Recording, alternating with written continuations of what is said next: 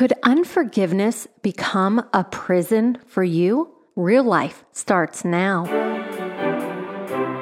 Welcome to Real Life with evangelists Don and Kathleen Lay, where people with real problems find answers in a real God. Welcome to Real Life. I'm your host, Kathleen Lay, and joining me is my husband, Evangelist Don Lay. Later in the show, you'll hear from Joshua Berglan, who was on our previous show. He lived a reckless life and later realized his way of living was linked to unforgiveness. It's such a powerful thing to be able to forgive and to move forward in life. And I know that when I've had anger, frustration in my heart, and bitterness, it was really hard for me to focus on other things and it's very consuming. It's almost like having a disability in your life. You know, if you're a good bowler, let's say your arm gets broken, you can't really use it. That's how it is with unforgiveness when you're trying to do something and accomplish something in life, but you're holding on to this unforgiveness. You can't walk straight. You can't mm. do things the way you normally would. You can't love the way you should. No, I think that's true. I know that's true but in the midst of it, when someone hurts you or offends you, sometimes we think, uh uh-uh, uh, i am not going to forgive this person. Mm-hmm. I am not going to do it, right? Mm-hmm. We can get to that point. And we think that somehow that's going to bring a prison over them, the person that hurt us. Right. We think, you know, if I don't forgive them, that's going to somehow put the bars around them. It's going to restrain them somehow. Right. But the truth is, according to the Bible, it's only going to imprison yourself. Mm. You're the one who's going to end up being trapped in that unforgiveness. In Matthew chapter 6, verse 14 through 15, Jesus says, For if you forgive men their trespasses, your heavenly Father will also forgive you. But if you do not forgive men their trespasses, neither will your Father forgive your trespasses. You see, in this word, Jesus reveals that if we don't let that forgiveness flow, then we can never receive it. Mm-hmm. And so we end up in the prison of our own unforgiveness because we can't even receive that forgiveness from God. Mm-hmm. And if someone has hurt you or someone you love and you're having a hard time forgiving, ask the Lord to help you. Sometimes we have to go through these emotions and we say, Lord, I can't forgive, but help me to do this. Help me to see this person the way you see them, and He will help you and give you the tools to do it. Let's hear from Joshua Berglan after the break. Real life is made possible by people like you. We'd like to take this opportunity to sincerely thank you for your generous support. We couldn't do it without you. May God bless. Welcome back to Real Life. I'm your host, Kathleen Lay, and joining me is my husband, Evangelist Don Lay. Hello, everyone. Joining us once again is Joshua Berglan, and he's been sharing with us how he went through some really hard times growing up. In fact, his half sisters left when he was seven years old. He got molested by two older men, and then later his father started to physically abuse him. Joshua started to act out. He was angry.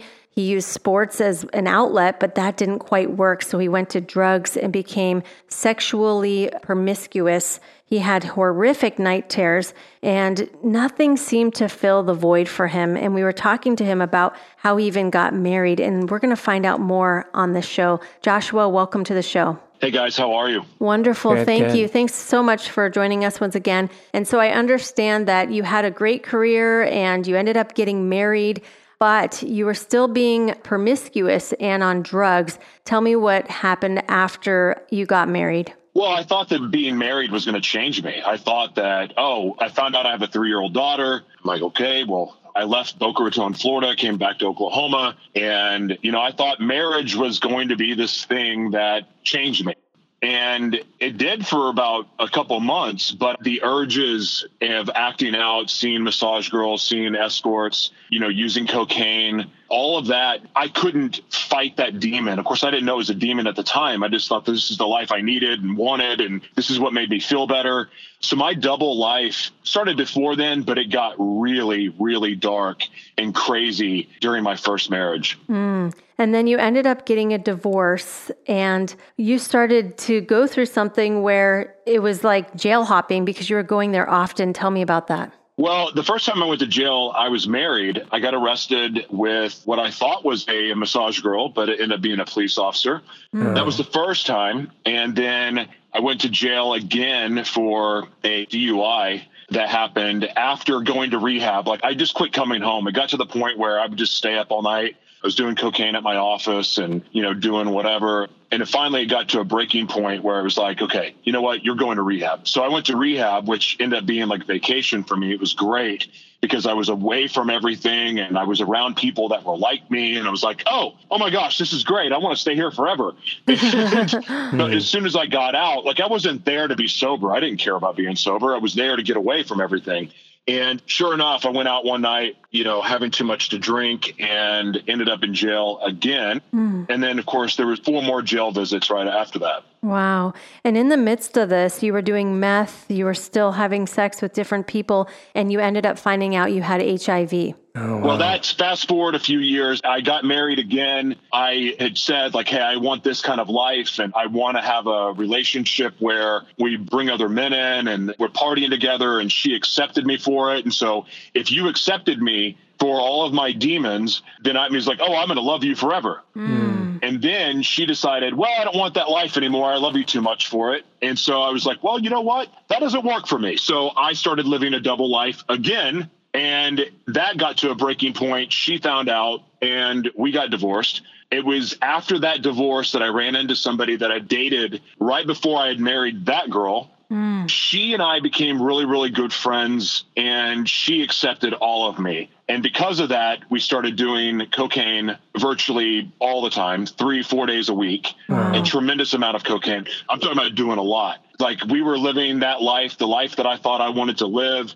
doing drugs, partying, being promiscuous together. And all of a sudden, everything came crashing down in a series of things. Of one she found out i cheated when i was in new york city. The combination of that and then me finding out about having hiv it all kind of hit at one time. Uh. now we stayed together but unfortunately, two of the other times that I went to jail were because her and I were both fighting, mm. high on cocaine, you know, drinking bottles of tequila. We get in these fights. You know, one of the times we both went to jail together. The cops had been out there multiple times. So honestly, should have been in jail more times than I was, and oh. technically should still be in jail. Wow. But I started abusing meth and cocaine, ended up homeless but it was after being homeless, getting a job, making more money to celebrate. We decide, hey, you know what? Let's do some cocaine and drink. Right after everything else, after being homeless, after losing everything, like, wow. why don't we just go right back to what we were doing that caused the problem to begin with? Mm. So we end up getting in a fight that night. We both went to jail, and I'm looking at five years in jail because of this fight. And it was the most miserable experience of my life. And as soon as I get to jail, I immediately get this thought tell them you have HIV. That's going to give you special privileges. Well, you know what? It didn't exactly give me special privileges. It got me put in isolation. Oh, hmm. no. I'm pretty confident that I was in the psych ward in LA County Jail because of the people that were next to me. I couldn't see them, but I sure as heck could hear them. Yeah. You were hearing these evil screams, or it felt evil to you. And you're like, oh my gosh, people were screaming out loud, and you felt taunted and like, what am I doing here? It was a scary moment for you. And so when you saw the guard, you asked him for something. Well, so yeah, I already have sensory issues anyway, and that's just because a lot of people that deal with trauma have sensory issues where so loud noises, screaming, shrieking, like it just feels crippling to my body. Mm. So here I am mm. hearing these maddening screams, and it was demonic. It was absolutely insane. And I can't distract myself. I'd sobered up at this point. It's the second day I'm there. What am I going to do? Oh, give me something to read. Give me something to read. And they wouldn't give me anything to read. And mm-hmm. finally, like, I don't know how much time went by. It felt like hours, of course. And I go, aha, you have to give me a Bible. I think I saw it in some prison show or something. Well, sure enough, they had to give me a Bible. And I got the Bible and I'm reading the Bible for the first time and I'm going, none of this makes sense. I'm reading Genesis. I'm like, what? What? No, this is not helping.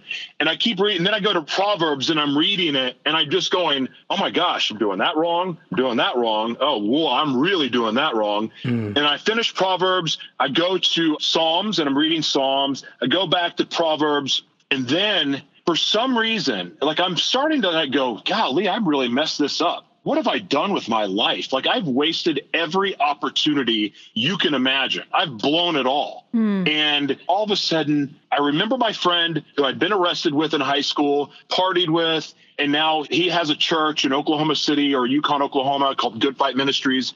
And so I remember him and I go, Oh, I'm going to read John. Mm. I read John, and all of a sudden I was like, Oh, you did this for me. Wow. Oh, wow. And I'm like, God, what have I done? Mm. And then I got mad. Like, why won't you fix me? Mm. Why won't you change me? Why won't you fix me like everybody else? Uh-huh. You have to forgive your father. Wow. So you're telling me you heard a voice at that moment when you were yelling? Oh, I heard it. I heard it. Like I didn't hear it through my ears. I heard it through my brain, my legs, my hands, my feet, my soul. It like vibrated through my spine and it was like altering my DNA because I could feel it to my fingertips, my hand. I'm shaking as I'm telling you this. And I said, How in the beep am I supposed to do that? Wow. And he said, It happened to him too. Mm. And all of a sudden, I realized that not only had I become my father, I was about 10 times worse. Uh-huh. Wow, how powerful that you found out that you were just like your father.